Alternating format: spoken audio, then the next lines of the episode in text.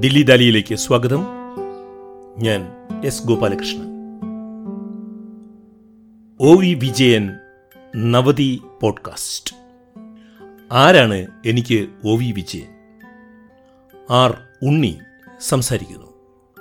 ഉണ്ണിയുടെ വാക്കുകളിലേക്ക് പോകുന്നതിന് മുൻപ് ഒ വി വിജയന്റെ ഒരു ജീവരേഖ.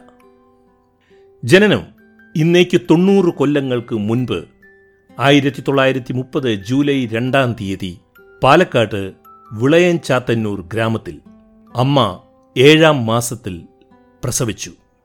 അച്ഛൻ ഒ വേലുക്കുട്ടി ബ്രിട്ടീഷ് ഇന്ത്യയിലെ മദ്രാസ് പ്രൊവിൻസിൽ മലബാർ സ്പെഷ്യൽ പോലീസിൽ ഓഫീസറായിരുന്നു. പാലക്കാട് വിക്ടോറിയ കോളേജിൽ നിന്നും ബിരുദം മദ്രാസ് പ്രസിഡൻസി കോളേജിൽ നിന്നും ഇംഗ്ലീഷിൽ മാസ്റ്റേഴ്സ് ബിരുദം. ആയിരത്തി തൊള്ളായിരത്തി അൻപത്തി എട്ടിൽ ഡൽഹിയിൽ ശങ്കേഴ്സ് വീക്കിലിയിൽ ജോയിൻ ചെയ്തു. ശങ്കേഴ്സ് വീക്കിലിയിൽ ആദ്യം എഴുതാനാണ് ജോയിൻ ചെയ്തത് പിന്നീട് വരയ്ക്കാനും തുടങ്ങി. ശങ്കേഴ്സ് വീക്കിലിയിൽ കാർട്ടൂണുകൾ ചെയ്തതിന് ശേഷം ആയിരത്തി തൊള്ളായിരത്തി അറുപത്തി മൂന്നിൽ പാട്രിയോട്ടിലും പിന്നീട് ദ ഹിന്ദുവിലും അതിനുശേഷം സ്റ്റേറ്റ്സ്മാനിലും കാർട്ടൂണുകൾ വരച്ചു.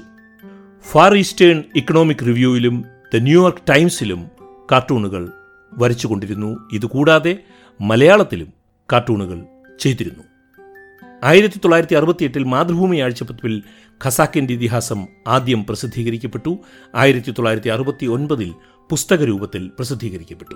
ധർമ്മപുരാണം ഗുരുസാഗരം ആയിരത്തി തൊള്ളായിരത്തി തൊണ്ണൂറിൽ മധുരം ഗായതി ആയിരത്തി തൊള്ളായിരത്തി തൊണ്ണൂറ്റി മൂന്നിൽ പ്രവാചകന്റെ വഴി ആയിരത്തി തൊള്ളായിരത്തി തൊണ്ണൂറ്റിയേഴിൽ തലമുറകൾ എന്നിവയാണ് നോവലുകൾ. ഇതുകൂടാതെ എണ്ണം പറഞ്ഞ ചെറുകഥകളും. രണ്ടായിരത്തി മൂന്നിൽ പത്മഭൂഷൺ ലഭിച്ചു. ആയിരത്തി തൊള്ളായിരത്തി തൊണ്ണൂറിൽ സാഹിത്യ അക്കാദമി അവാർഡ് ലഭിച്ചു. ആയിരത്തി തൊള്ളായിരത്തി തൊണ്ണൂറ്റിയൊന്നിൽ വയലാർ അവാർഡ്. ആയിരത്തി തൊള്ളായിരത്തി എഴുപതിൽ ഓടക്കുഴൽ അവാർഡ്. ആയിരത്തി തൊള്ളായിരത്തി തൊണ്ണൂറ്റി രണ്ടിൽ മുട്ടത്തുവർക്കി അവാർഡ്.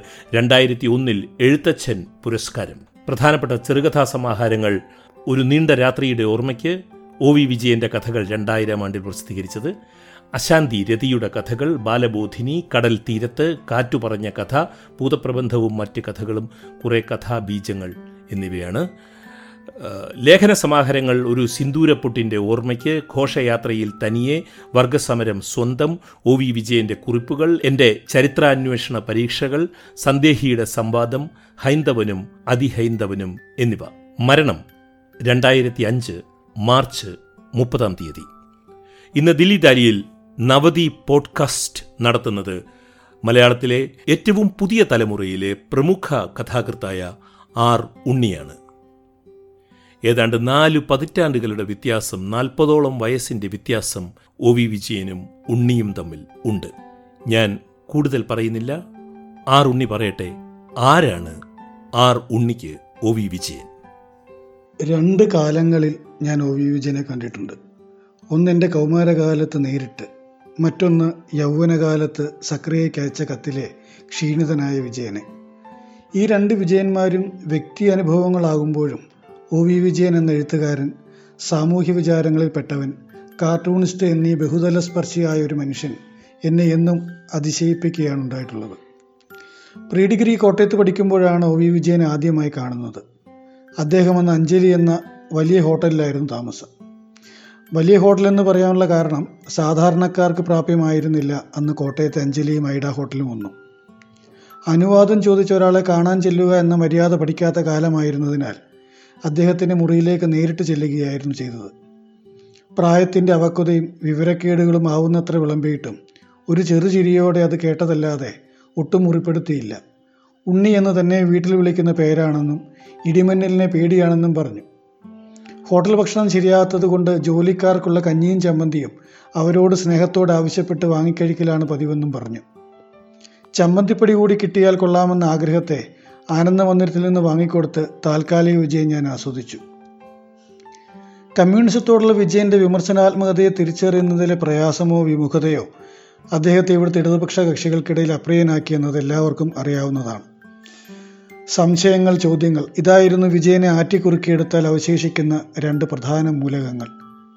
ഏതെങ്കിലും ഒരു ഉത്തരത്തിൽ അവസാനിക്കുക എന്ന മതവിശ്വാസത്തോളം പഴക്കം ചെന്ന കർമ്മത്തോട് വിജയൻ എതിരുന്നു എതിരു നിന്നു എന്നതാണ് എനിക്ക് വിജയനോടുള്ള ഇഷ്ടങ്ങളിലൊന്ന് ഗുരുസങ്കല്പമായാലും ആത്മീയതയായാലും അദ്ദേഹത്തിന്റെ ഭാഷയിലെ സന്ദേഹിയുടെ അന്വേഷണത്തിന്റെ പല വഴികളിലൊന്നായിരുന്നു ഈ വിജയനെ മനസ്സിലാക്കുന്നതിൽ പലർക്കും തെറ്റുപറ്റിയിട്ടുണ്ട്. അതുകൊണ്ടാണ് വിജയനെ ഒരു ഹിന്ദുത്വവാദിയാക്കുന്നതിൽ ചില വിമർശകരെങ്കിലും താൽക്കാലികമായി വിജയിച്ചത്. ഈ താൽക്കാലിക വിജയത്തിന് കേരളത്തിൽ ഇടതുപക്ഷത്തിന്റെ മൗനം നിറഞ്ഞ പിന്തുണയുണ്ടായിരുന്നു വിജയനോട് നിരന്തരമായി കലഹിച്ചിരുന്നത് സക്കറിയയാണ്. ഒരിക്കൽ സക്കറിയയ്ക്ക് വിജയന്റെ ഒരു കത്ത് വന്നു. ഞാനന്ന് പുളിയറക്കോണത്ത് ഏഷ്യാനെറ്റ് സ്റ്റുഡിയോയിൽ ജോലി ചെയ്യുകയാണ്. സക്കറിയ എന്നെ വിളിച്ചു. ഈ കത്ത് കാണിച്ചു. ഇ സി ജി കടലാസിലെ കയറ്റിറക്കങ്ങൾ പോലുള്ള വിജയന്റെ അക്ഷരങ്ങൾ ഞാൻ വായിച്ചു. പ്രിയ പോൾ ഞാൻ വൃദ്ധനായിരിക്കുന്നു. എന്ന് തുടങ്ങുന്ന ആ കത്തിൽ എന്നെ വെറുതെ വിടൂ എന്നർത്ഥമാക്കുന്ന വരികളായിരുന്നു ഉണ്ടായിരുന്നത്. സക്കറിയെ ഒരിക്കലും അത്രയേറെ സങ്കടത്തോടെ ഞാൻ കണ്ടിട്ടില്ല. പ്രായം കൊണ്ടും ജോലിയിലെ ശ്രേണി വ്യത്യാസം കൊണ്ടും അദ്ദേഹം എന്നേക്കാൾ ഉയരത്തിലായിരുന്നിട്ടും ഈ ഒരു കത്തുണ്ടാക്കിയ സങ്കടം പങ്കിടുവാൻ അദ്ദേഹം എന്നെ വിളിച്ചതിൽ ആ നിമിഷത്തിലല്ലെങ്കിലും പിന്നീട് സന്തോഷം സന്തോഷമുണ്ടായിട്ടുണ്ട് ഞാൻ ചോദിച്ചു ഇനിയെങ്കിലും ഈ വിമർശനം നിർത്തിക്കൂടെ? വെറുതെ വിഷമിപ്പിക്കണോ?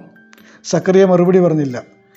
അദ്ദേഹം വിജയന് മറുപടി കത്തയച്ചിരുന്നുവോ എന്നും എന്ന് എനിക്കറിയില്ല സക്കറിയയ്ക്ക് എല്ലാ വിമർശനങ്ങളോടെയും വിജയനെ ഇഷ്ടമായിരുന്നു.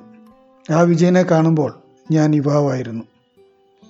പത്രക്കാർ മുതൽ ചെറു നിരൂപക വൃന്ദങ്ങൾ മുതൽ ഗവേഷക കൂട്ടങ്ങൾ വരെ കയറിയിറങ്ങിയിട്ടും പിടിതരാതെ വഴുതിപ്പോകുന്ന വിജയൻ എന്ന ബഹുമുഖിയെ ആദരവോടെ ഓർക്കുകയല്ലാതെ ആ മനുഷ്യൻ പകർന്ന സംശയ ആ മനുഷ്യൻ പകർന്ന സംശയാലുവാകുകയും ചോദ്യങ്ങൾ നിരന്തരം ചോദിച്ചുകൊണ്ടിരിക്കുകയും ചെയ്യുക എന്ന ധീരതയല്ലാതെ മറ്റെങ്ങനെയാണ് ഒ വി വിജയനെ എനിക്ക് കാണാനാവുക?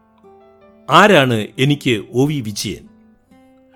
R Unni നടത്തിയ ഒ വി വിജയൻ നവതി പോഡ്കാസ്റ്റാണ് ദില്ലി ദാലിയിൽ നിങ്ങൾ കേട്ടത്. ഈ മലയാളം പോഡ്കാസ്റ്റിന്റെ ഈ ലക്കം ഇവിടെ അവസാനിക്കുകയാണ്. കേട്ടതിന് നന്ദി. സ്നേഹപൂർവം എസ് ഗോപാലകൃഷ്ണൻ.